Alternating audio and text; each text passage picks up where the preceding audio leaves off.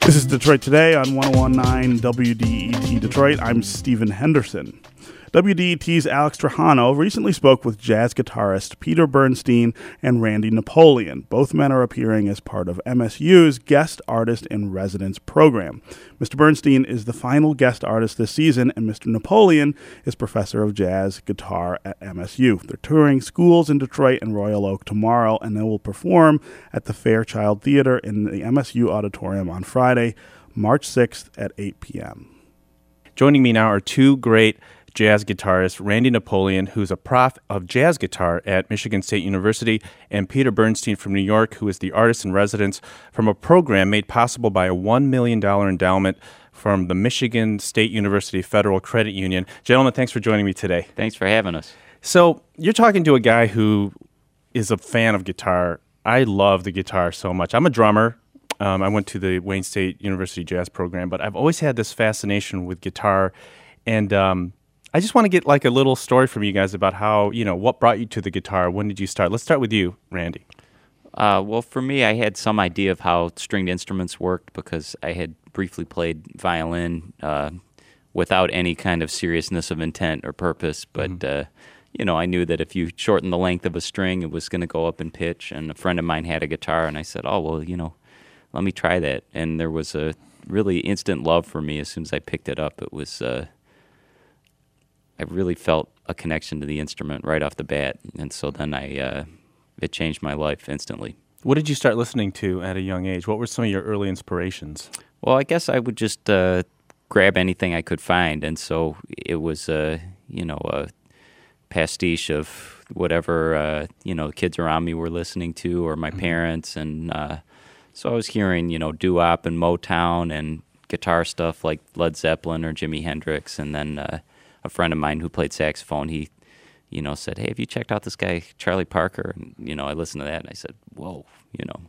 And that's and brought so you then, to jazz. Then I took a hard left turn after that. That was uh, that was the you know my last opportunity. I could have made some money, man, if he hadn't. Uh, so it's a road. How about you, Peter? Peter, you're the re- artist in residence at Michigan State University. You're here. Rodney Whitaker, who is the head of that department, has brought you in.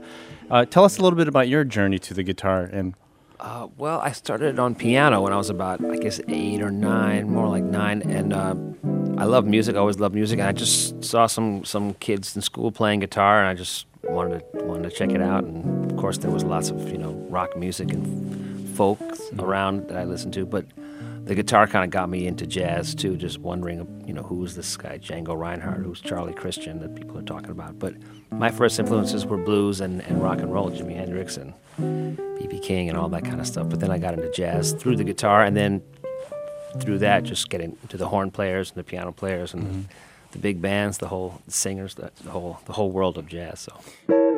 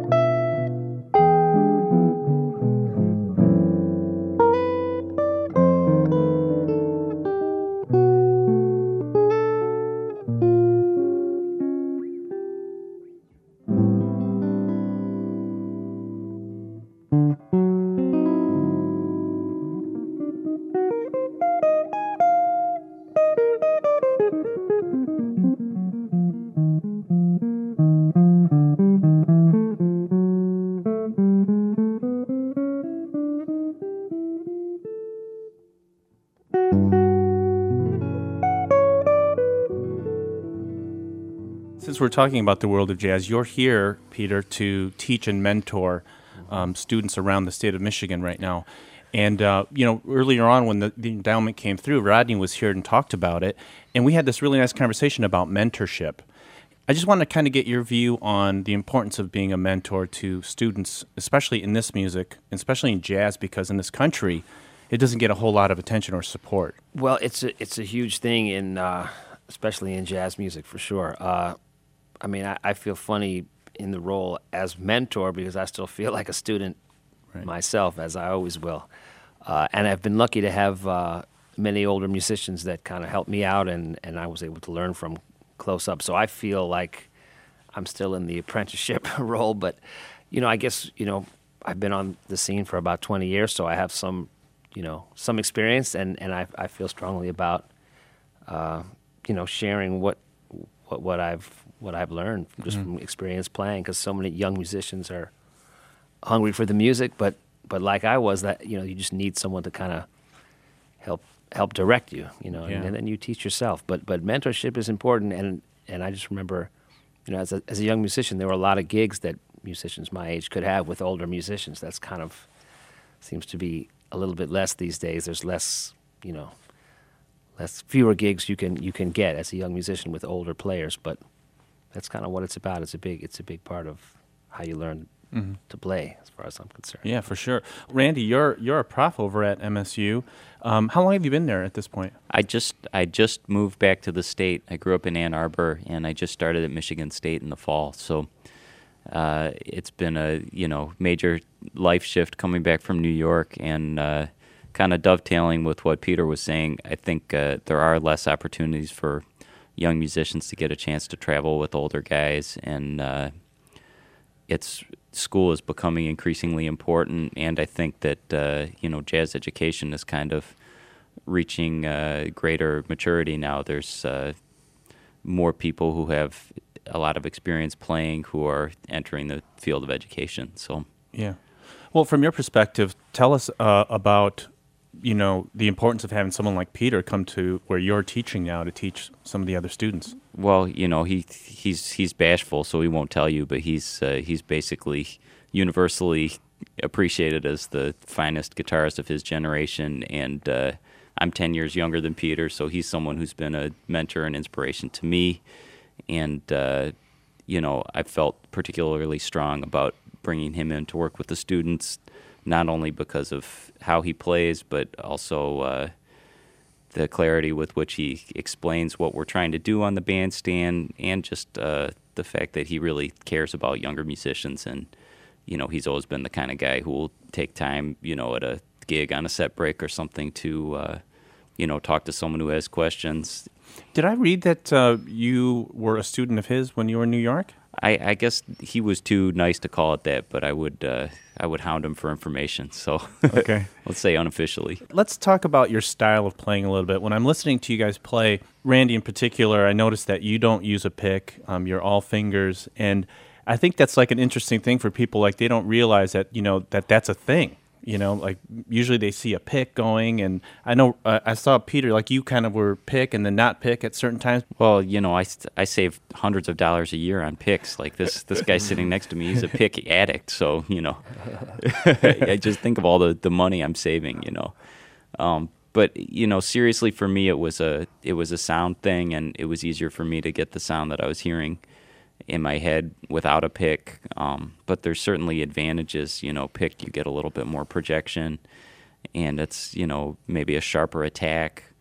Uh, I play with no nails on my fingers, so it's uh, you know when it's working and I'm happy with it, I'd say it's a you know a fleshy sound, maybe a little bit rounder, um, a little bit softer tone. How about you, Peter? Like you do, I saw. I think I saw you switching back and forth Uh, between it. Yeah, some with my fingers, but mostly mostly with with a pick for you know for single lines and stuff. I think guitar is a kind of instrument we were talking about before. Like so many different ways to play it, so many different types of guitar, so many different. Right. So it's it just takes on so many different forms, and I think it's just a it's just about you know getting to the music that you're that you hear in your head, and what's the Mhm. what's the best way you can, you know, you, you're constantly grappling with the instrument, but at the same time you're trying to make it disappear and just kind of Right. uh, you know think about music rather than rather than uh, a technique or how to you know. Can you guys take us out with one more tune? Sure, we'd love to. What are we gonna hear? This is nobody else but me. Okay, so we have Randy Napoleon and Peter Bernstein on guitars here live in Studio A. Thanks, guys. Thank you.